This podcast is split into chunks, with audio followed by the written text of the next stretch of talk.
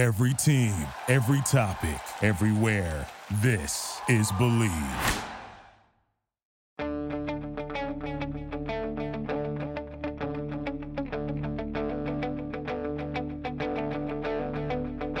Ich warte seit Wochen auf diesen Tag und tanz vor Freude über den Asphalt. Als wär's ein Rhythmus, als gäb's ein Lied, das mich immer weiter durch die Straßen zieht. Komm dir entgegen. Hello and welcome to Gegenpressing, the Bundesliga podcast. This is the main show. I'm Manu Veth. He's Stefan Bienkowski, and also he is Matt Ford. Hey guys, how's it going? First of all, Stefan, you returning from what looked like a gorgeous, gorgeous hike in Scotland. Um, beautiful day, apparently. Um, how's it going? Yeah, it was a beautiful day. It's the first kind of dry day we've had in three or four days. So the wife and I took the dog up. Uh, it's a valley near us called Glenfinglas. Uh, it's a nice little walk. It's only about an hour, six or seven k. But I have Mondays off, so they're kind of like my Sundays. So yeah, it was a nice kind of a nice Sunday afternoon walk, shall we say? So I'm feeling refreshed. Fantastic. And Matt, um, no soccer for you or football to for you this evening. It got cancelled. Uh, gives us a bit more time to record the show. That's great. But how are you doing otherwise? Yeah, actually quite glad that my football got cancelled tonight. There's quite a few of us on our team have actually fallen a bit ill and picked up a bit of a cold. Uh, I don't think me running around in the rain in Frankfurt for half of yesterday afternoon has helped. But uh, yeah, it's that time of the year, isn't it? Yeah, it is. Everyone is coughing and sneezing, and the nose is running. Um, the the change of seasons is definitely here. Um, yeah, I mean, speaking of Frankfurt, I'm actually going to be in Frankfurt. Uh, not tomorrow. I'm flying tomorrow, but you know, with the time change, time difference, and all that, I will be there on Wednesday early in the morning, which is going to be. That's going to be terrible. I land at eight o'clock in the morning, which means I have to stay up that entire day to to, to do my jet lag therapy. and I'm only there for five days, so uh, that's gonna be that's gonna be crazy. But guys, um, we want to talk about the Frankfurt game um, and a bunch of other topics. So you know, rather than playing around with formalities, let's get paid first, and then um, jump right into the topics. This episode of the Gegenpressing podcast is brought to you by Bet Online. The last major pro sports leagues kicks off this week, and BetOnline is your top spot for you all your NBA action this season. With MLB postseason, NFL, and college football and NHL in full swing, BetOnline in, is your number one source for wagering news, odds, trends, and predictions. Get everything NBA at your fingertips with both desktop and mobile access for every sport anytime. Head to the BetOnline, head to BetOnline today to get in on the action. Don't forget to use the promo code BLEAV, that is B L E A V, BLEAV, to receive your 50% welcome bonus on your first deposit. Bet online, where the game starts. So, yeah, boys, uh, Frankfurt. I think, you know, we, we, we debated this before, um, before we started the podcast, and we right away started shouting at each other about VAR and the, the, the uselessness of it all. And, uh, Matt, you were at this game and um, the Marius Wolf was it? It was Wolf with the handball, right? Um, yeah, yeah. The, the penalty. Um, we chatted about this on the WhatsApp chat. Um, the referee team has now come out and admitted that this was a mistake. First of all, um, I am not one of the guys that says we need to cancel VAR, get rid of it, Bennett, whatever. I don't. I think that that's gone. That's not going to happen. Um, someone actually made an excellent point to me with all the betting now in sport. It, it's never gonna. We're never gonna get rid of it. But remember why we got VAR. We got VAR to get rid of clear and obvious errors. Guys, the referee looked straight at that handball. There was no need to go to a monitor or to like ask for backup or anything. You could just make the decision right there and then. And if you get it wrong, great. Uh, well, not great, but you know, you, you get it wrong or you get it right. Either way, I don't think anyone would have complained about it, but they needed five five extra minutes and got it wrong anyways. So I guess before we talk even about this game, I think this is something that we really need to debate here. I think the one thing I would really like to change about VAR is that we have to get referees back to refereeing. And now the floor is yours, guys. Is uh, Matt? I know you have lots of thoughts about this too, so let you can start with it.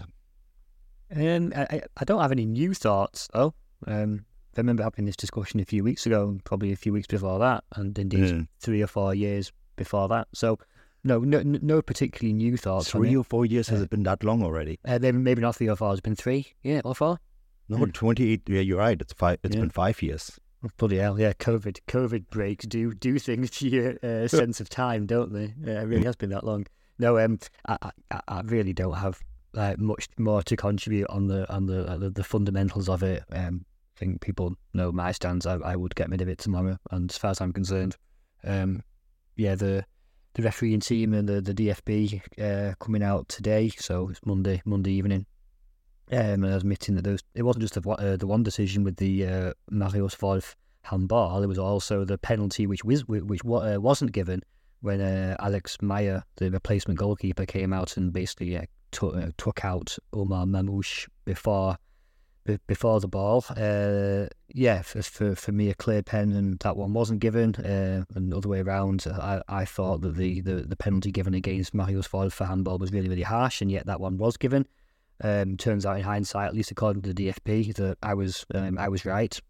But so what? It still cost us about well, in total eight minutes. There were eight minutes added time at the end of the first half uh, in in Frankfurt, and the decisions weren't even correct. So yeah, I don't really have much more to add on that. Uh, it's a shame, I think, to to start talking about it because um, it was one of the most entertaining games I've been to in a long time. Really exciting game, really entertaining game, and it's a shame that we have to start by talking about VAR again. To be honest. Stefan, do you think they made a make make up call there for the second penalty, knowing that they got the first one wrong? Well, no, because as the old saying goes, two wrongs don't make a right. And yeah, that's true. this, I, I honestly think I completely agree with Matt. I would, I would get rid of VAR tomorrow if I could. And I think this game's a perfect example of why it doesn't work because you had two instances where the referee in real time chose not to make a decision. The VAR team in Cologne or whatever, in the bunker in Cologne or wherever they are now, I think they're still in Cologne. Um, they decided that it was worth wa- looking back, and they still made the wrong call. So, at every line in the process, something went wrong, and it, it, it's a perfect example of why VAR doesn't work. And I've been making this point for a while now that you know we were promised, or the the way that FIFA and UEFA sold VAR was that it was going to get rid of bad referee calls, but what that really meant was we're going to get rid of the human error in football, which was obviously never going to be the case because the entire process still comes back to a human making a decision at some point in the decision line. And as we saw in this game, the two people or the people making the decisions for the first penalty, which was given, which was a wrong call in my opinion, and the second penalty, which, which wasn't given, which was also a wrong call in my opinion. And it, it, it just goes to show that you can have cameras, you can have a second or third opinion, and you can go back and retrospectively look at these calls, and these referees will still get them wrong from time to time. So it's it's it's a completely it's a complete fool's errand to try and eliminate human error from from football, and that's that's my fundamental issue with VAR. It's it's it's it's trying to right a wrong that I think is a fundamental pillar of football. I think that's what makes it a beautiful game. I think you have to you, you have to have a degree of luck or chance or an unquantifiable factor involved in football so that you know it, it, it can't be it, it it can't be just commoditized and, and, and, and wrapped up and, and, and, and sealed off and then sold because that's what FIFA wants. You know, I, I'm not. I don't want to turn to big rant about FIFA and UEFA here, but they're trying to minimize the, the the little gaps and the little crookedness and the little imperfections in football because as soon as they do that, they can sell it as a better product. So yeah, I, th- I think that, that idea of, remo- of removing jeopardy is also the same one that's behind you know, the, the various attempts at you know Champions League reforms or Super League. Um, I think I think both of those ideas. Uh, I, th- I think they come from I think they come from the same sort of ideological background as VAR. They're trying to remove chance, trying to remove the unquantifiables, because ultimately, um, I suppose with that much money slashing around in the game, the un- the unquantifiables are what risk losing teams massive amounts of cash. Um, so I suppose from that purely uh, but that's what happens when you bring in billionaire owners mad. Yeah, exactly. Yeah. Um, so um, football's built this. Yeah, has made this bed this bed for itself, I suppose. So um, we can um, blame Sky and the Premier League. That's great. I I I, I take that. yeah, well. and, and most of all, Manchester United. Um, I would I would subscribe to that absolutely. Take um, it from me. No, but no, but but Matt, you're you're absolutely right. I mean, I don't want to derail this into a conversation about FIFA yeah. and UEFA, but I was honestly sitting, kind of thinking about all this this afternoon, thinking, I I feel like it, it if you just completely ripped football apart and, and, and tore it apart from these kind of centralized, kind of magnetic um, pools that are obviously are, the, are, these kind of are these kind of figures that are are, are, are trying to you know ring uh, iron out all the wrinkles in football. If you just kind of got rid of all these things, arguably, in my opinion, even to the extent of disbanding the governing bodies entirely, in my opinion, yeah. I mean, do we really need a FIFA? Do we even really well, need a UEFA? We, we we need it, but not is in it, the form this it is getting quite revolutionary now, Stefan. No, but like, but like FIFA used to be a FIFA used to be a small office that oversaw the yeah, World Cup. That's exactly, it. exactly. And and, and like, if if we actually went back to a situation where football is just run by the federations and you know every time there's a World Cup, you know, ten or twelve people get in a room and just kind of agree where it work, where how it works, or or they meet every twenty years and agree that the rules that they have in place work and keep going. I, I think it. I think football going back to its roots in that sense and eliminating the technology, eliminating the middlemen, eliminating the power, because with power comes money, and it's the money that is kind of you know it's it's it's the money that's trying to exert its control on these on, on the sport, and that's why we have things like VAR and all sorts of other things as well. As Matt said, you know, Champions League reform and all these bloody competitions that are forcing these players to play like sixty or seventy games a a year as if they're like as if they're cattle going through a cattle uh, farm or something, you know, and they have to be kind of commoditized. It's all just, I don't know. This is what happens when I go on a hike. I start, I start, I start thinking about stupid stuff. I, am going to make an, a counter argument here a little bit. Um, that is actually. Can, can, can we just of... can we just acknowledge that we start talking about Dortmund here, and I'm not saying we have to disband well, FIFA. yes, I mean we, we get the Dortmund. This is what Dortmund, this is what Dortmund does to um, people. um, the the big American sports um, that are also owned by by big money, and in some ways, American football is, is the richest league in the world, right? Um, NFL, I mean, not American football, but NFL is the richest league in the world, and it makes the most money. They ensure that someone else wins it pretty much every year, and you know, although they have a, a similar thing to VAR, you know, chance can still happen there as well same thing with baseball, completely reinvented this year so that, you know, to increase the level of chance. It, it actually kind of speaks to what you're saying, Stefan, that like we need almost need this level of chance. We need this level of surprise for sport to be truly successful. The one thing that I might want to add to the whole VAR debate, we have to remember VAR was brought in to eliminate clear and obvious errors. I'm talking about someone you know, a, a referee missing um, a clear handball because someone a ball goes towards the line and someone you know plays goalkeeper and swipes the ball off and the referee misses that. That's a black and white situation, right? That's why we brought in VAR. We brought in the goal line technology, which I think is is great as well. You know, that's a black and white situation. We didn't bring it in to measure whether a player was a millimeter offside or whether a handball was a handball or not. Those, you know, those those are not the things we brought in. We are in for. That's maybe my final point on that. And like either you make it a black and white thing, or you just don't. But essentially, with this handball, let's bring it back to this Dortmund game, right? To this very situation. That handball is a subjective call whether one referee looks at it or how however many people sit in the bunker, like let's make it six or seven, right? It's still a subjective call. And we couldn't even agree in the WhatsApp chat. Like ultimately, I, I thought it was a handball. That's wrong. Apparently, that's fine. I can live with that. But you know, even we in the chat couldn't agree whether that was a handball or not. So that's a subjective call. So just make we have to give the refereeing back to the referees on the field. Yeah.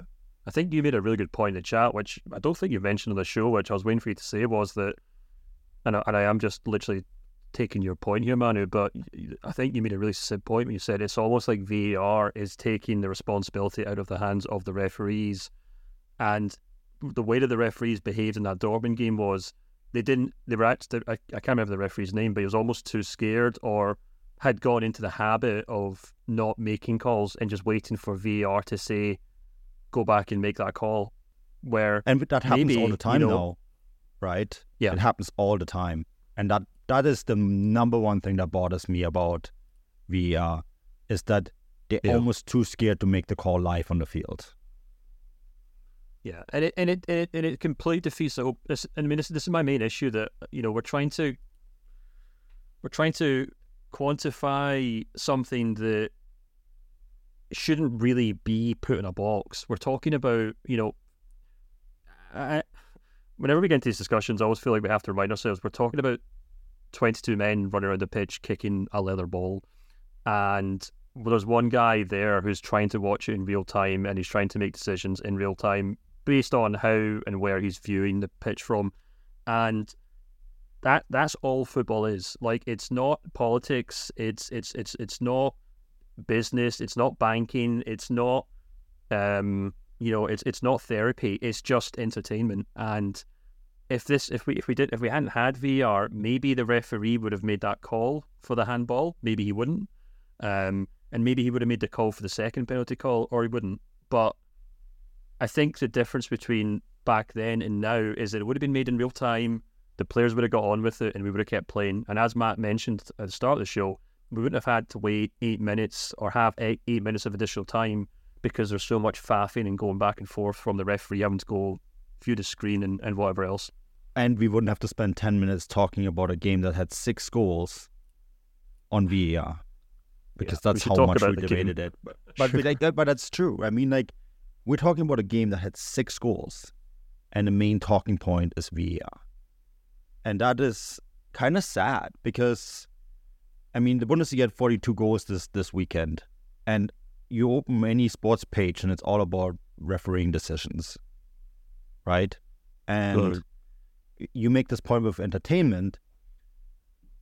I think we need to kind of try to get to a point again where the entertainment aspect is actually at the forefront rather than us having to debate the fundamentals of who's refereeing a game, whether it's uh, a bunch of guys sitting in their refereeing uniform in a bunker in Köln or the three guys on the pitch. Yeah, and and let's be clear here. This isn't just a specific problem with Germany. Like on No, threads it's this weekend, I was yeah, on threads this weekend, I was talking about having to get rid, we should get rid of VAR, and I was mouthing off about it. And I had all these football fans in England saying, "No, no, no. The problem is that the referees in England they're all corrupt." And you know, and I was trying to explain, look, we have this issue in every single league. And one one commenter said we should get the guys who did the World Cup because they did a really good job. To which I then said the referees at the World Cup were the referees from all these domestic leagues, which and they're also the referees that get criticised every single week by the football fans in their own countries.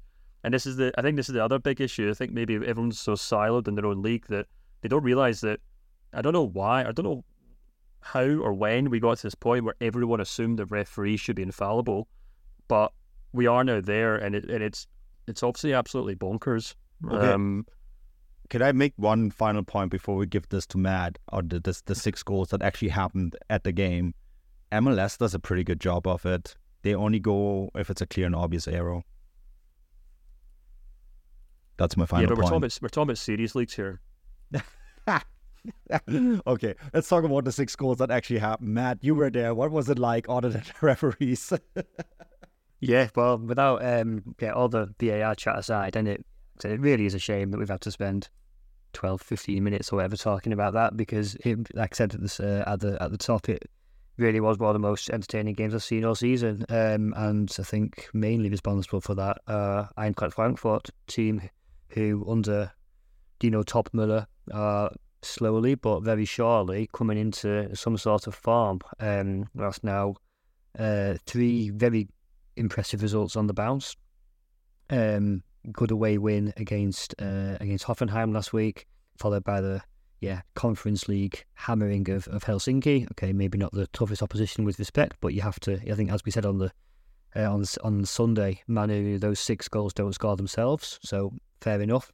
Um, and I thought even though the even though the uh, the game on Sunday didn't result in three points for them, um, probably their best performance of the of the three though. Um, really, really impressive. I thought they probably did deserve more in the end, but the fact they didn't is probably down to the fact that they are still a work in progress.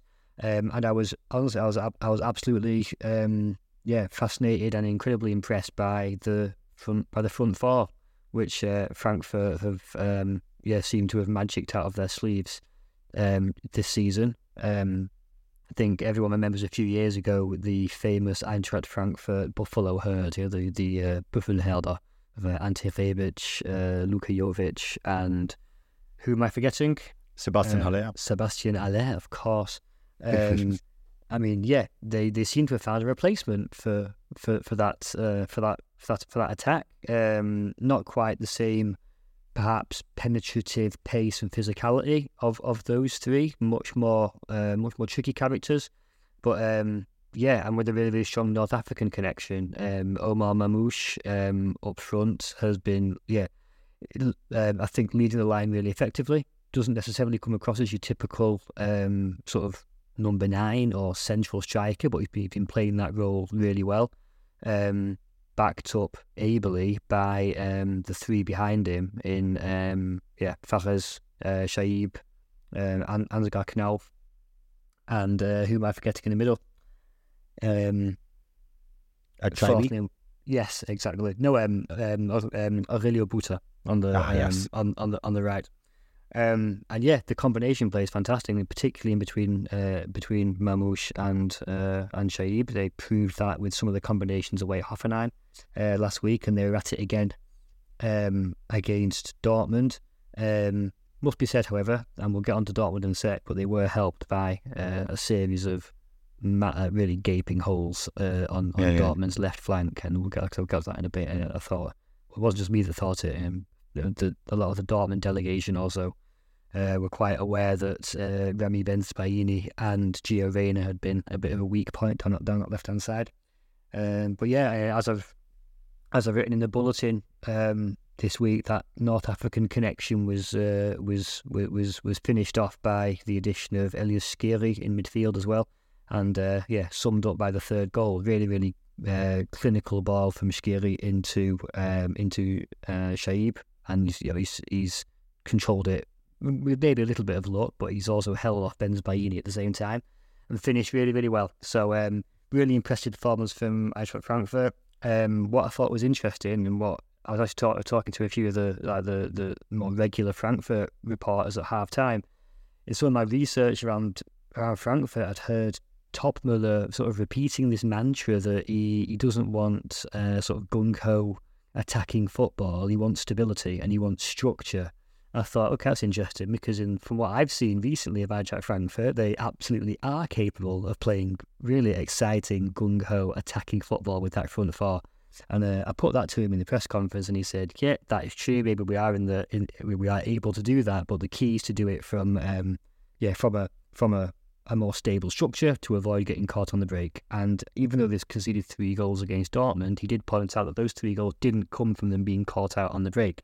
Uh, they came for, he actually gave the credit to Dortmund and said that you know, Dortmund scored those three goals out of uh, periods of their own possession. So I think that says a lot about what Dino Toppmöller and Frankfurt are trying to do. Uh, he's well aware of the quality that he has up front in that uh, that front four, a front four which is keeping Mario Götze out of the uh, out of the starting eleven uh, in, in, the last month, by the way. Um, however, yeah, he's uh, he's he's not losing sight of the fact that the uh, yeah the, the best teams and the, even the best offenses are, are built on uh, a solid structure behind. So, really exciting times for uh, Eintracht Frankfurt. I was I was very impressed. Without the ones like you who work tirelessly to keep things running, everything would suddenly stop.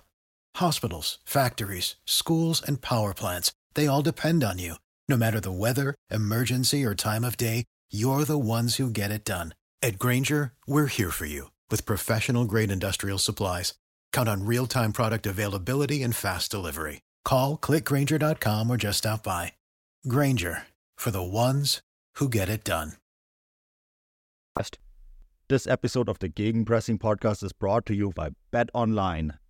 The last major pro sports leagues kicks off this week, and Bet Online is your top spot for you all your NBA action this season. With MLB postseason, NFL, and college football and NHL in full swing, BetOnline in, is your number one source for wagering news, odds, trends, and predictions. Get everything NBA at your fingertips with both desktop and mobile access for every sport anytime. Head to the Bet Online, head to Bet Online today to get in on the action. Don't forget to use the promo code BLEAV, that is B L E A V, BLEAV, to receive your 50% welcome bonus on your first deposit. Bet Online, where the game starts. Niko Kovac was like that at Frankfurt too, right? He built everything from the back forward. Like we, we talk about that Büffelherde, um, Mhm. but we have to remember that the foundation of that was the time under Kovac, right? Um, so I think that is that is actually kind of interesting as well. I think it's interesting I- too that they've managed to keep that transfer poli- that, that that scouting system and transfer policy Yeah. going. Uh, I think I- I, don't think it would have been unreasonable at the time after they lost, um, you know, Haller, Rebic, Jovic in quick in quick succession, um, to think okay they might struggle now. Um, there are also a few movements in the boardroom. Um, but, um, yeah, particularly the, you know, the departure of Fredi Bobic, um, Yeah. Kovac as well. Um, however, yeah, they, they, they seem to have restructured well, and that uh, that scouting system seems to be uh, running as smoothly as ever. And um, yeah, all uh, all credit to um, Markus Krösche, the sporting director, and uh, yeah, to, for putting together um, such a good squad. And also in Dino Toppmöller, he seems to have found a coach who, um, yeah, is, I think is making a really really good first impression. Krush, Krush is a good one. Um, he's really highly regarded in within the industry and um, is considered a sporting director that has a lot of ton- a lot of good contacts. Um, you know, he was obviously at Leipzig as well, so that helps a lot with networking, right? I thought it was very Um, telling at Leipzig that he actually didn't he actually didn't last that long, and um, I thought Yeah. he I, I thought it was incorrect at the time that it was almost suggested between the lines in some reporting that um, that was a step too far for Markus Krösche. I think in hindsight it's clear that the problem there was not Markus Krösche but rather um, Oliver Mintzlaff and some of the other movers um, in the in the Red Bull universe.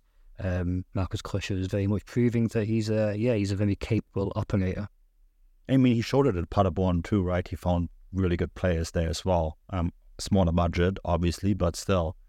Um, Stefan, have we underestimated Frankfurt a little bit? Because, like, you know, our mantra for a really long time has been, well, they're not going to be good until the winter when they are finally going to buy a striker. And here they are, um, doing just great without a striker. Um, have we underestimated them a bit? Yeah, we probably have. Um, I think everyone did. I think maybe even Frankfurt did to an extent, um, in the sense that they kind of plucked Dino Toppmöller out of almost thin air, and you know he arrived at the club with very little first team experience, uh, as a not first team experience, that's not the word, but senior head coaching experience.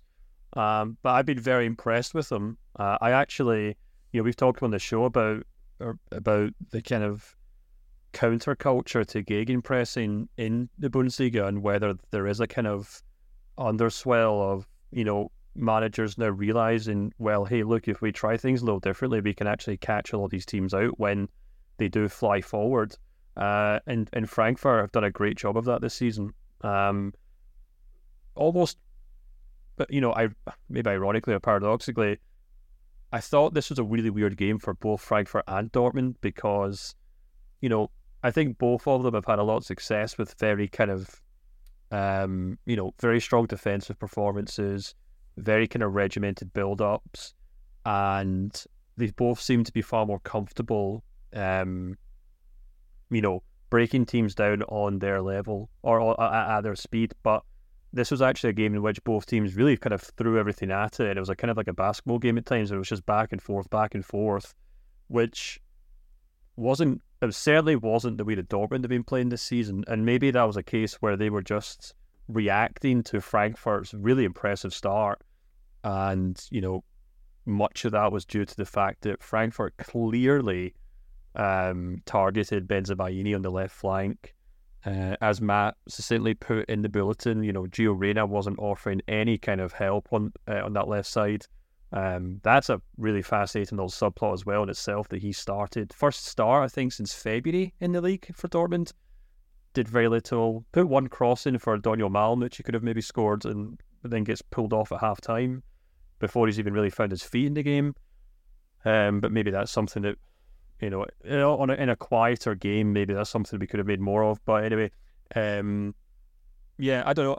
And then, and then, you know, and then in contrast to that, you know, Dortmund seemed to really struggle when Frankfurt forced them to play this kind of counter-attacking football, which they haven't really been doing under Terzic. And as Matt mentioned, um, you know, Toppmöller makes a really good point that if you actually do watch all the Dortmund goals, uh, particularly I think the Moukoko goal, they come about from Dortmund actually putting their foot on the ball, taking a moment to breathe, and then trying to pass the ball through the Frankfurt defence rather than, you know, long balls. Because, I mean, God knows how many times that backline tried to play a long ball up to Füllkrug to kind of head it down or something, and you could see he was just kind of rolling his eyes saying, What am I supposed to do with this? Um, Look, in fairness, that's and exactly yeah, how the first goal came about. I really, I said good long ball into Füllkrug. He's controlled it really well, laid it off to Sabitzer. That uh, that worked well on that occasion, and it came it came out of nothing. Um, I don't think it was the Dortmund plan to go to Frankfurt and have to have a slagging match and a roller coaster ride of exchanging six goals. Um, and I got the impression from yeah from from Terzic speaking after the game, but also from Sebastian Kehl that they were a little bit a, little, a little bit shocked to have and a bit relieved to have to have got away with the point that they did. And I, I guess it's not some it's not a it's not a massive criticism because it's been a really really tough week for them, uh, and it's it's turned out ultimately to be a very very good week. Um, I mean, it's it's not easy to think they had to go away to Newcastle. Um, you know, well, I was going to say maybe the toughest away game in that group, but it's actually there are three really really tough away games in that group, aren't they? But either way, um, you know, Newcastle having beaten PSG for nil one, whatever it was, um, to go to St James's Park and I mean, I, I, thought they were incredibly professional, incredibly stable, incredibly uh, clinical uh, in, in, in Newcastle. Probably Dortmund's best performance of the season. But then to come back from that, to go to, to go away to a place like Frankfurt um, and still come away with a point. Um, ultimately, a really, really good week. But um, yeah, they, they only had themselves to blame for the game turning uh, into the, the goal fest it did, and like I said, partly down to that uh, lax defending down the uh, down the left. I have a final point as well on this. Um, once again, Youssoufa Moukoko comes on and rescues Edin Terzic's skin. Yeah, super with, sub. Uh, with a really, really, really professional goal. Um, Stefan, you and I have talked about Moukoko a lot this year. Um, what does it say about Edin Terzic that this kid, you know, when he's asked of doing something, does it, right? At the at a very high professional level, and yet he doesn't doesn't get the opportunities that he probably deserves. And I think that is that is something really tough that Edin Terzic has to ask himself here, right? Especially at a game where Füllkrug didn't score, where Sebastian Haller still struggles. It's ultimately this teenager who comes on and gets gets the job done. And when does the point come when they just say, "Well, maybe we remember the super talent that we had. Maybe we should give him some more playing time." It's an and, interesting one. The the relationship between Terzic and Moukoko is an interesting one. I I, yeah. I, I don't think there's any problem there. I, I, I wouldn't I wouldn't go along with the hints that um I don't think the relationship is in any way strained or difficult. I think the complete opposite is the true is, is true. I mean, Terzic made that point on several occasions last season about the relationship he has with with Youssoufa Moukoko. Uh, I think that so I don't think there's any issue there. Uh, he also made the point on several occasions how, how valuable Moukoko is off the bench, and not just Moukoko, um, J- Jamie Bynoe Gittens as well. He's made that point several, on several occasions of how he, he likes having these options um, off the bench, perhaps to a lesser extent, Julien Duranville, although he's not he's not played that much. Um, Moukoko has has, his, has had his chances in the past couple of years in the starting eleven, um, and it's it, you can't really get away from the facts that he has delivered more and been more effective off the bench. as he was um, against Frankfurt. And um, yeah, I, I stand corrected myself as well. I must admit to the two of you on Sunday when he came on, I was actually just about to text the two of you saying, I can understand him taking uh, Reyna off and replacing him with Adeyemi, but why is he taking Donyell Malen off? He's been one of the best players this season. And then in, right in that moment, Moukoko put it in the back of the net. so I thought I'd delete that message. and he still admitted that you wrote it though. yeah, th- that that's actually quite a good kind of segue to what the point I was going to make, which was, you know, Dorman's first half was a worst case scenario. You know, not only did they get a bad penalty call, in my opinion, uh, not only does Gregor Kobel have to go off, probably the best player of the season with an injury, uh, and you know they find themselves two 0 down uh, before they even know what's going on. I actually was really impressed with the way that Terzic kind of reacted to that at half time. As you said, he brought mm Moukoko on, and Moukoko, as you, if you actually, I'm sure you, I'm sure Matt knows what I'm talking. I'm sure everyone who watched the game knows what I'm talking about. Uh, but you know, Moukoko played so close to Füllkrug in that game. They basically played off one another, and it brought such a better presence to that Dortmund attack because it really did feel like Füllkrug was quite isolated in the first half. Um, you know, that's obviously how it kind of led to his goal. Adeyemi, I actually thought was more of a defensive substitute, if you can believe it, because I think, you know, as as Matt made the point as Bulletin, the Reyna was useless in protecting his fullback, but Adeyemi, just by the sheer pace that he has, is able to kind of keep up with those fullbacks and probably kind of pins the full the the, the, the Frankfurt right back back because he's aware of the fact that he's got to kind of deal with Adeyemi's pace, which ultimately led to Dortmund obviously getting the third goal uh, through the cross that Brandt con- converted. So you know, I think Terzic actually, I mean, and, and on this podcast, I have been one to criticize his in-game management at times. It does feel like, you know, you know, we were, I think I said in the in the in the, in the chat that previous Dortmund iterations under Terzic were almost just it's just vibes and nothing else. You know, it's just like eleven guys go to the pitch, do what you guys can do. This in in this season, we've seen him be far more kind of regimented and far more intricate with his tactics. And I thought the substitutions he made at halftime made a big difference. But I think the thing that impressed me the most and what made me come away from this game mm-hmm. actually wanting to give Dortmund a lot of praise was the sheer kind of mental capacity or fortitude that they had to keep going to win that game. Um, or not to win the game, but to, to at least take a point from it. Uh, I thought was really impressive. And it's not something that I think we often associate with Dortmund sides where they keep fighting till the end and they always find a way to to get a point. It's something that I've often associated far more with Bayern Munich over the years, where you know they can be on the road, they can go down a few goals, they could be 2 0 down after 25 minutes, but you just know Bayern are going to find some way to at least get a point from this game. And that's kind of what we saw from Dortmund in that second half. And I thought that was really interesting because, you know, you can argue about the tactics or the players' performances or, you know, how bad Bensebaini is at left back and things like that. But definitely feels like the kind of ethos or moral or um, not moral um, morale in this team um, is is is is definitely at a higher level under Terzic this season. I don't think you're wrong in noticing that, Stefan. I think that's been a, a, change that maybe wasn't predictable in Dortmund this season, um, but is it, it is absolutely absolutely undeniable now after after eight or nine uh, eight or nine games. Um, Borussia Dortmund. Uh, again, this is not to say that they've solved all their problems and they're going to march on and finally win win the title or anything, but um, there is definitely a marked difference in the in attitude, in sorry to mention the word again, mentality, and and, and general approach.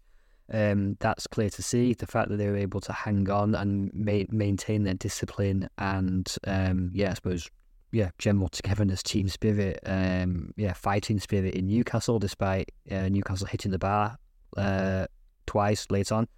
Uh, yeah, similarly coming back for coming from behind twice um, away at uh, a team like Eintracht Frankfurt.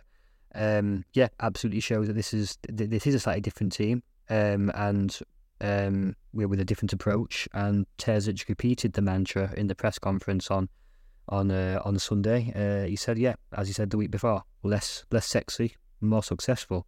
Um, so it's it's not an accident, and I think we said before that the longer these performances go on, the less it becomes. Um, this is um, Edin Terzic Borussia Dortmund, who don't really have much of a plan. To this looks a little bit like a plan, um, and I think he deserves credit for that. let's. I'm going to cut off the the Dortmund talk here because I also we want to talk about two other teams, uh, including the one that's currently first in the table. No, not Bayern Munich. They're not first. Um, Bayer Leverkusen. They beat uh, Freiburg two one on Sunday as well. Guys, this this has been a remarkable run for them. Um, I thought that this was actually quite a difficult game for them to play. Ultimately, Florian Wirtz with a really great individual effort to to make it 1 0. Um, Hofmann then made it 2 0 with, well, I guess it was Atubolu really who was when came down as the scorer, right? Or mark, was marked down as the uh, scorer as of an own goal. I, I wrote about that in the newsletter. Really unfortunate. That's a goalkeeper nightmare when the ball hits the post and then bounces off your back into the goal. Yes, this is, has happened to me before. There's absolutely nothing you can do. Um, I I wrote Curiously, in the newsletter Florian too. Wirtz still got the assist though. Yeah, and it- I think the Bundesliga app has Hofmann down, or was it Kicker as the goal scorer? Um, I don't know if I agree with that because it wouldn't have gone in without it hitting Atubolu's back, right? Exactly. Un- un- unfortunately for Atubolu, it's an own goal. Yeah, it's I I think it's definitely an own goal. Like obviously Hofmann is the one who strikes it, but I I, I think it's one of those own goals where you really can't blame the the own goal scorer. Because like, what is he supposed to do, right? I mean, he has to dive into the, that direction, and then the ball bounces back. I mean, The Yeah. Bundesliga websites gave it to Hofmann. oh, there you go, interesting. Yeah. I- I don't think that's a Hofmann goal, but that's just me. Um, I always learned that if the ball doesn't cross the line, like if the ball wouldn't have crossed the line without the um the the, the own goal scorer scoring the goal, it doesn't count as an as a goal scored, right? Yeah, transfer Transfermarkt have also gave the goal. I think what they've done there is that they maybe view a situation like that the same way that you'd maybe view like a deflected shot going Mm. in. Yeah. So if say say someone hits a shot off target, but a deflection puts it in the in the net, still counts as a goal from the player who hit the shot. So maybe it's maybe it's like that. Okay. But yeah, you're That's right. Obviously, debate. that's I'm just I'm just talking about technicalities here. It doesn't change Yeah. the point you're making. Uh, yeah, either way. I think, well, you know, then Freiburg obviously brought one back, right? Um, but I thought it was actually quite a professional performance and it wasn't one of their best games, but yet they still get the job done. And so, Stefan, what, I mean, we've been asking this ourselves a few times, but when are we considering Leverkusen a serious title challenger here? Oof. Um, Is this like asking Tottenham fans whether they're going to win the title this year? It's it's pretty much equivalent, isn't it? Well, both teams look like they could do exactly that. To be honest with you, Yeah. um, maybe the stars are lining or something. Um, Oh my god, the world will definitely end if both of them win the title. yeah, I mean, you know, I think Leverkusen definitely had to ride the luck a little bit here. You know, there was obviously the whole kind of fiasco towards the end of the game, um, and you know, Freiburg certainly had their chances, but I think the key thing here, and I know it sounds like an easy answer, but Florian Wirtz really, really is the kind of magic man here. You know, I watched Leverkusen last weekend um, against uh, Wolfsburg, and it was a game in which similarly they came up against a very strong opponent. Uh, you know, Frimpong scores first for Leverkusen.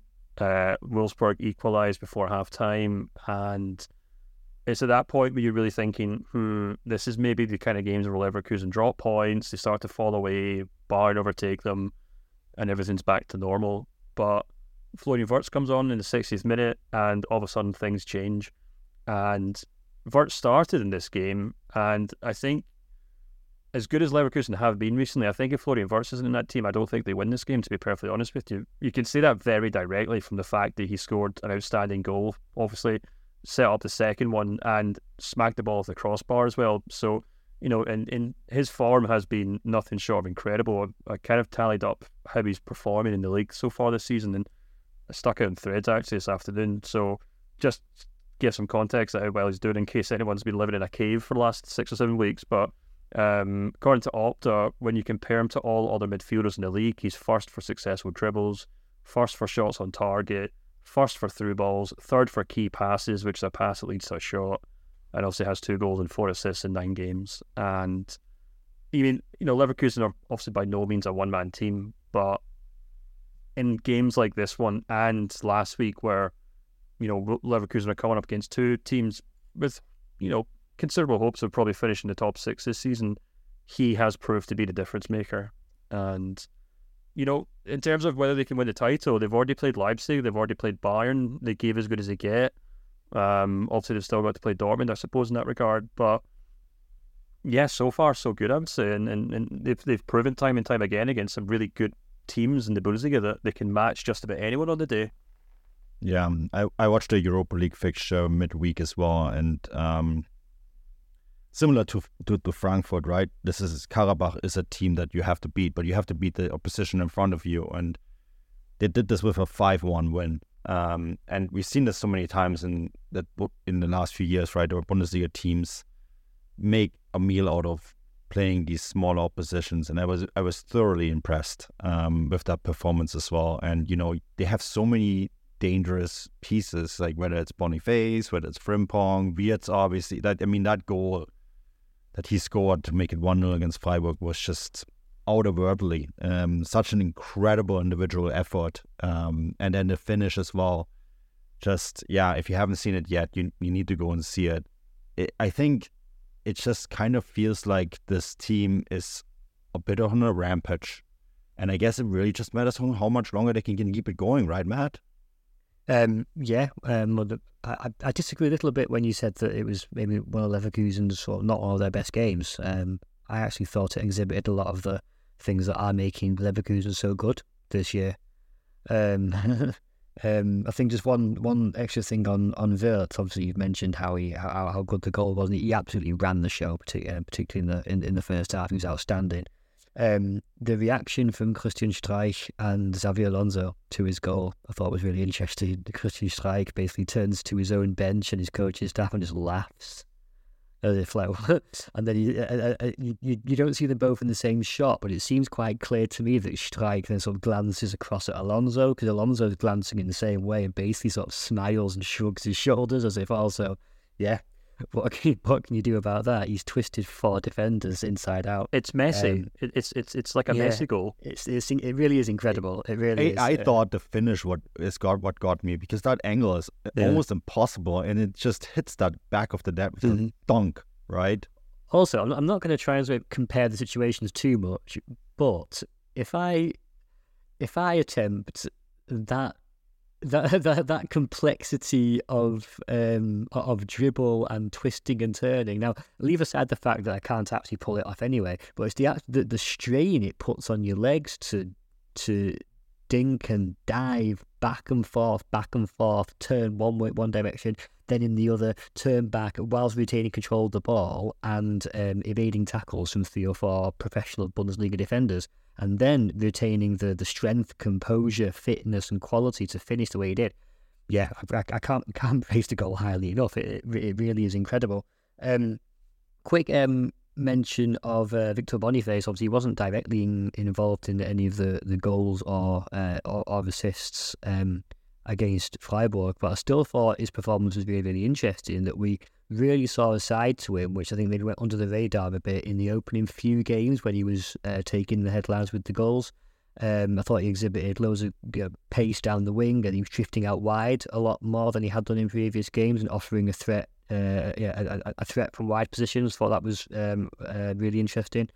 Um, I thought some of his control, his touches in the box. I can think of one instance where he brings down a um, uh, a high ball first on his head, chest, brings it down with an outstretched foot before laying it off neatly to, I think, Palacios, who, who shoots over or the goalkeeper says. But really, really neat touches from uh, from Boniface. Also, not to forget, he'd clear, clearly been watching Harry Kane the day before because he also has an effort from the from the halfway line, very, very similar to Kane, uh, uh apart from he's put it a few, a few yards further wide.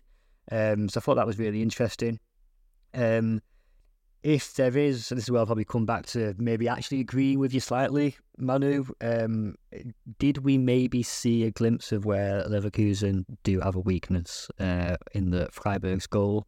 Came from I think two two substitutes in. Oh, certainly Grifo had been brought on, um, and Gulde I think with a header. I think I think he'd also been brought on.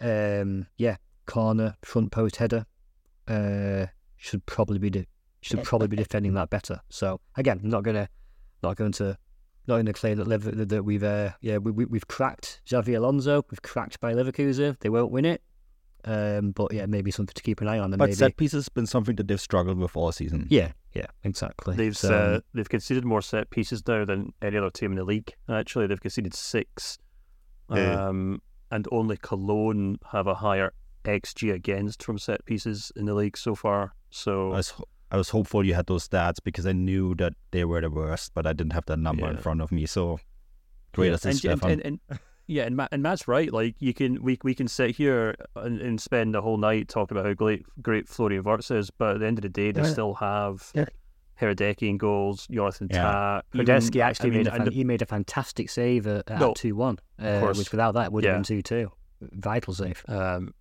but I think he has no. There's no doubt about it. But I, I, I, I, I still feel like he's he's not.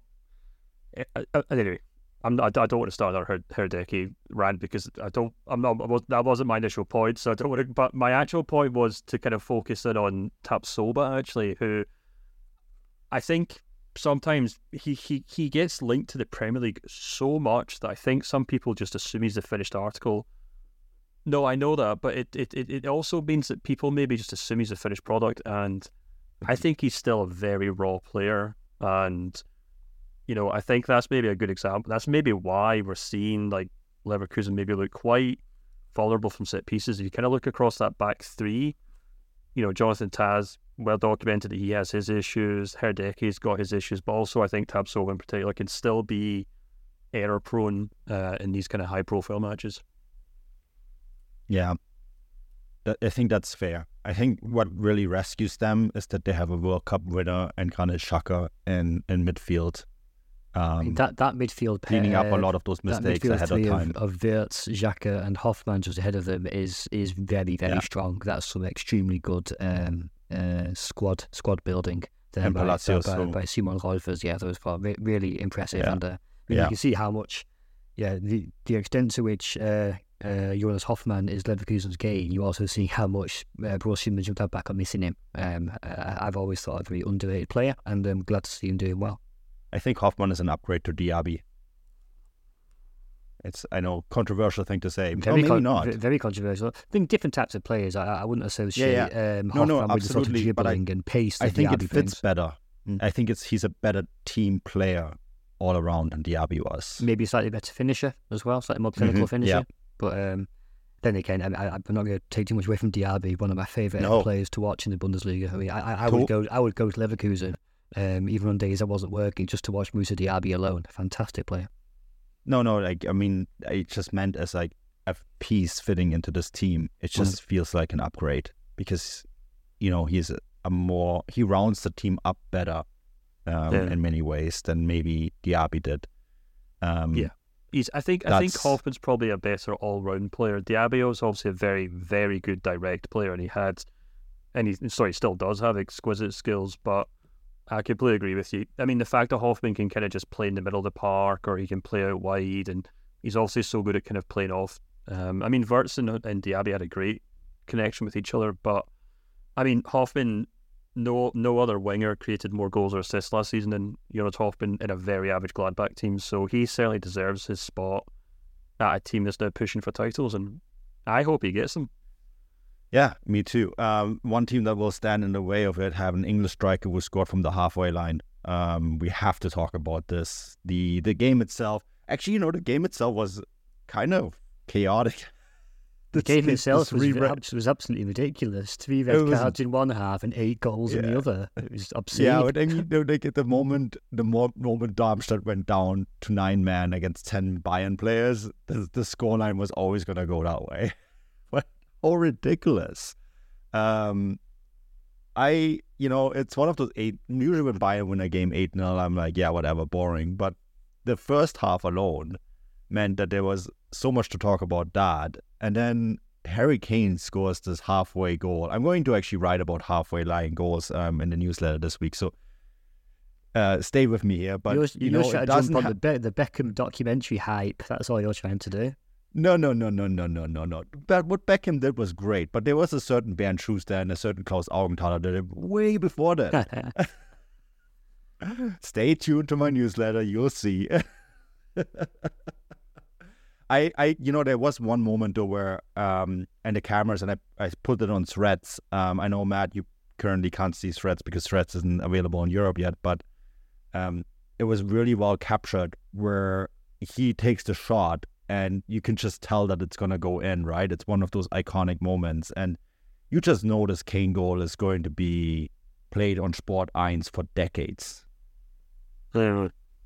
Yeah, or in the little kind of halftime montages that they play Yeah. in the Bundesliga feed. Um, but um, yeah, it, it like I actually missed this game because, as you said, Manu, I saw Bayern versus Darmstadt boring. I've got better things to do with my Saturday. That's, And that, that'll, um, teach, that'll teach you for uh, talking down Bayern Darmstadt. well, I actually got But- to watch Stuttgart Hoffenheim, which I thought was an It was exquisite a game as well. Yeah, really, really good game. Yes. Yeah, that's true. That was a Um, great so game. I'm, I'm I'm okay with that. But yeah, it, it's also it, it's a really hard thing to do to score from the halfway line. I mean, it seems silly to say, but there's a Mm. there's a TV show in the UK which I'm sure Matt will remember called Soccer AM, where they used to have footballers on every weekend to try and hit the crossbar from the halfway line, and they they'd line up the whole squad and they take turns, obviously in their training ground, and I reckon about maybe ten percent of them could even get the ball anywhere near the goal. Never mind hit a crossbar, but even get it towards the goal itself from the halfway line. So for Harry Kane to do that with a goalkeeper running back on goal in the middle of a match, um, yeah, incredible. Well, we, we, we literally saw 24 hours later that when Victor Boniface tried it and uh, and it drifted wide. So there you go. It, it's really not as easy as it seems. I think And we see one- it pretty much all the time, to read, To right? read into that Harry Kane goal, though, I think. I mean, uh, there's not that much new you can say about Harry Kane. Everyone, everyone knows what he does and what he delivers.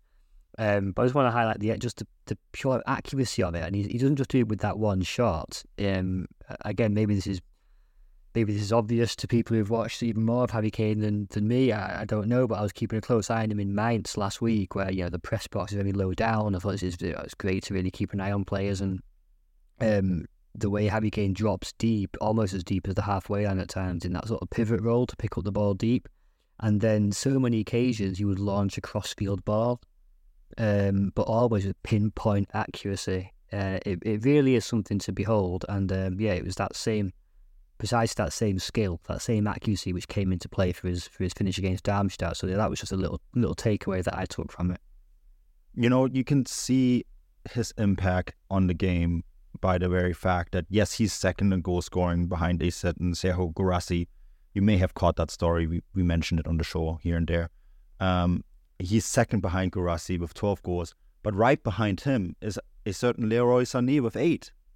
And, you know, like, I don't think Leroy Sané would be on eight goals at this point of the season if Bayern hadn't bought Harry Kane. And I think that tells you everything you need to know about the impact that Harry Kane had on Bayern Munich. No, absolutely. I, I think it's also, I think Matt hits the nail on the head actually when he talks about the accuracy that Kane has, and I think that's something that I think if you had to pick one one attribute that he has that has made has allowed him to become an elite footballer, it is his accuracy with his, his with the ball at his feet. You know, he's not the fastest player, Yeah. he's not the strongest player, he's not the biggest guy. Um, he's not, y- you know, he's not a huge He's actually quite big though, Stefan. I I'm surprised. Like you're right, he's not fast, um, Hmm. and that's actually another thing that really surprised me watching him in the Bundesliga because most Bundesliga strikers are very fast, Hmm. right? He isn't. Yeah. He actually, lo- his frame is quite big. Yeah, but Yeah, he, he, by he no means is he a compensates that player. lack of pace so well. In the, the Yeah. with the the intelligence of the way he drops deep, It's- he drops deep knock, into spaces that nobody else that nobody else sees, and uh, it's, it's, it really is top, top, top class.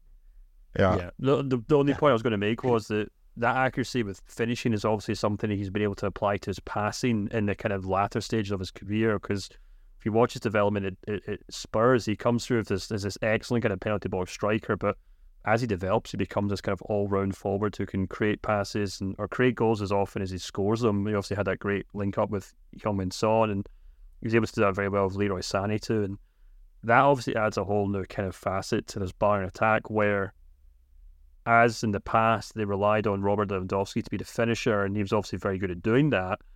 Um, you know, arguably the best in the world at it. Um, Harry Kane comes in and he can play the Robert Lewandowski role arguably as well as Lewandowski, but he can also provide the build-up play, which maybe Lewandowski didn't have, and perhaps something that Bayern will need more of in the really tight crunch games. You know, perhaps against Dortmund at the weekend, but also I'm thinking more so the Champions League matches where, in the past, you know, Lewandowski has finished the chances that he's had, but you know, against really good teams that can push Bayern back, there's been opportunities. There's been instances where you know Lewandowski's been maybe isolated because he doesn't have the same link up play. And if Harry Kane can bring that to his, if he can bring that side of his game to Bayern as he has done so far, then it's that kind of little extra string to to, to Bayern's bow um, that can can maybe help them, uh, you know, properly challenge for the Champions League. I think that'll be really key next week. Uh, the, the extent to which he can bring his creativity to bear to compensate for the absence of Joshua Kimmich. Um, um, yeah, again, just, yeah, just to move it forward next week. No, no Kimmich, he'll be he'll be suspended. So um, yeah, it'll be yeah, all, all, all the more impetus on um on on the likes of Kane and the other creative players midfield. Also, I thought uh, Konrad Laimer was really impressive as well against uh, against Darmstadt. Admittedly, you can't read too much into the Darmstadt game because it's just obviously a by its very nature, a unique and bizarre situation. Having a ten uh, against nine, yeah, ten against really nine, weird. exactly. and you, yeah, but you, it's seriously, you could see like sort of spaces opening up at times, which yeah. would never have opened up in a normal game. And I think it took even Bayern maybe a while to get used to that. Hence why it was nil nil at half time. But uh, obviously, yeah. once the floodgates opened, they they, they they well and truly did. But and yeah, if... really, yeah, really bizarre situation. Which uh, yeah, you, you, had to feel for Darmstadt. By the end. If, being a man down against Bayern is hard, but being a man down, having lost two players and still being a man down, right? It's just that just adds such a different element because they were, you know, it was pretty even on even when it was ten against ten, but yeah, as you said, that room, that extra room, and if Bayern get that extra room, you know, then that attack we talked about this last week, right, uh, Stefan? No problem. Like we lots of issues with the defense, but that attack is maybe one of the best, maybe the best in Europe. Um, if you put all the individual pieces together, so if you give them that room, dear God, that's what. But that's what made it such an impossible task for Darmstadt. Is that yeah. it, it's one thing Bayern players getting room and getting spaces, but that would normally be in positions and spaces which you've identified previously and would have yeah. attempted to close down in a situation where it's 10 against 9 for 60 minutes, those spaces are not spaces you've reckoned with. Uh, yeah. And I think, particularly, I think I think it was uh, Musiala, uh, one of Musiala's strikes where um, yeah. I thought, yeah, that's that's a position where normally in 11 v 11, that's a, a, a space that Darmstadt would target defensively to rule to try and rule that out. Um, yep. And obviously, this was just it, it, it, started to resemble a bit of like a seven on seven kick, kick around in the park when one person's gone home early and everyone else is tired. Yeah, three goals by Kane, two by uh, Musiala, two by Sané, and one by Thomas Müller. Um, remarkable, guys. We're out of time. We we probably spend another fifteen minutes talking about this, but unfortunately, um, time is up. Um, We'll be back soon with more content. Obviously, this show is brought to you by Bet Online. Matt, before you go, where can people find you? Um, I know Threads isn't that thing yet. Both Stefan and I are moving mostly over to Threads, right, Stefan? But um, until Threads becomes available for you, I guess you're still mostly on Twitter and a little bit on Blue Sky. I see you there as well. Yeah, I'm on uh, yeah Twitter and Blue Sky still. Um, I'll be in uh, Kaiserslautern tomorrow night for the cup game against mm, Cologne. Oh, um, jealous. I've decided to spend my, my Halloween in a in a city where it's Halloween every day. So that's that's that's what I'm doing on on Tuesday on the Betzenberg where the devil so lives. if you want to see any, if you want to see any impressions from uh, Kaiserslautern against Cologne in the dark on a oh, Tuesday so night, jealous. then uh, that's yeah, that that's where to that's where to be. One last thing, on a slightly more serious note, uh, just before we started recording, um, and carrying on from a, a, thing we mentioned last week, uh, Mainz have actually lifted um, Anwar El Ghazi's uh, suspension um, and uh, issued an official warning instead, with a view to opening the door to him and re- rehabilitate, rehabilitating him and reintroducing him to the team. Uh, obviously, as we mentioned last week, um, he was uh, suspended for uh, a post regarding the Middle East conflict, which Mainz said contradicted their uh, club values. And as I said, I did a I did a piece from Mainz last week talking to uh, fans, journalists, people at the club to of try and understand some of the reasons why that was the case. So yeah, feel free to look back into that background and back into that context uh, in the light of Mainz's decision today. Mainz's decision Yeah. has also been communicated in English uh, on their website, so uh, feel free to have a read of that. And uh, yeah, I just think it's a it's a, yeah an, an interesting element of German football culture and perhaps society in general. Um, yeah, made made accessible via football, which I think is always a good thing. So where, where, wherever you stand on these things, uh, do do feel free to have a look. Yeah. Bayern also did some with Mazraoui and Peretz, right? yeah, Um, yeah, I mean, yeah, yeah, yeah, Um, I just want to make one point, man, before we wrap up. On the note Yeah. about social media and, and, and Twitter kind of falling apart, it I'd just like to kind of once again promote the matchday threads that we do post on not threads, the matchday chats, I think they're called on Substack that we post every weekend. Uh, it's where we kind of talk with the paid subscribers and we have kind of real time conversations during the games. This weekend's thread, uh, keep calling them threads. I think they are actually called threads on Substack, so that's why I'm getting confused. But it's basically like a forum we set up, and um, we have a we have a, a post for the match days, and this match days post had 273 comments, and it's a lot of fun. And it's and I'm sure the people listening to this, the paid subscribers, will know what I'm talking about. But it was a good laugh, and I have found myself more and more every weekend not just because it's our Substack and you know we benefit from it, but because I'm not on Twitter anymore and because Threads is a little quiet and obviously most of the German football isn't over there yet.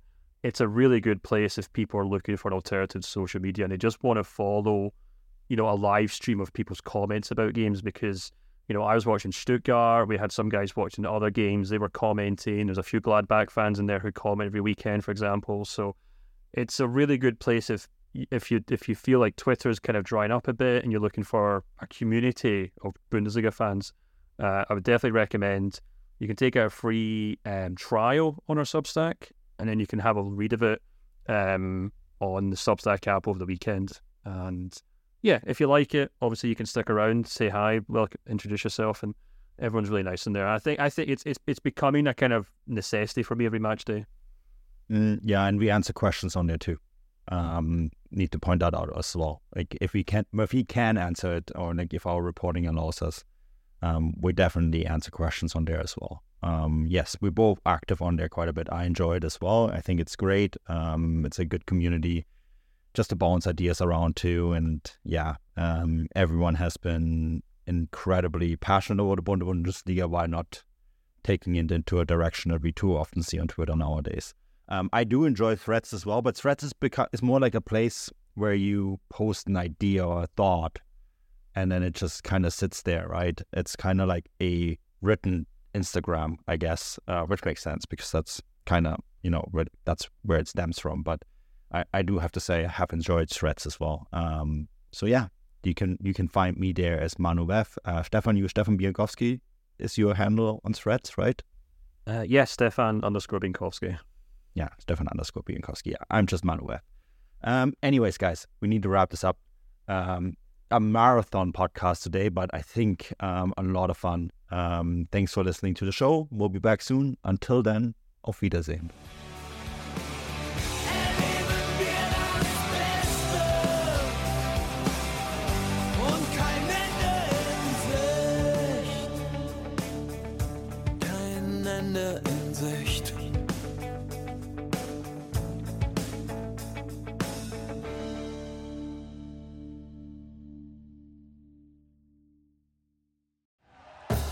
Thank you for listening to Bleav. You can show support to your host by subscribing to the show and giving us a five star rating on your preferred platform.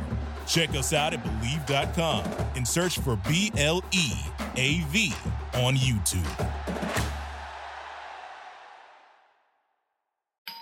Our house is a mess. Come on in. I'm Amber Wallen, internet comedian, plant queen, and host of your new favorite podcast, Fly on the Wall. Okay, that's pretty presumptuous to assume that this is going to be their favorite podcast, by the way. Like, come on, Amber. Anyway, that wasp that you just heard interrupt me is my husband. And co host Benjamin Wallen, also a comedian, and I host people at our home. I have a great wine collection in my cellar. Well, you mean the mini fridge? It's a mini It's a mini yeah. fridge. New episodes of Fly on the Wallen drop every Wednesday. Listen in as we discuss relationships, books, and keeping our sweet baby kid alive while we make laughs on the internet. Subscribe to Fly on the Wallen wherever you get your podcasts.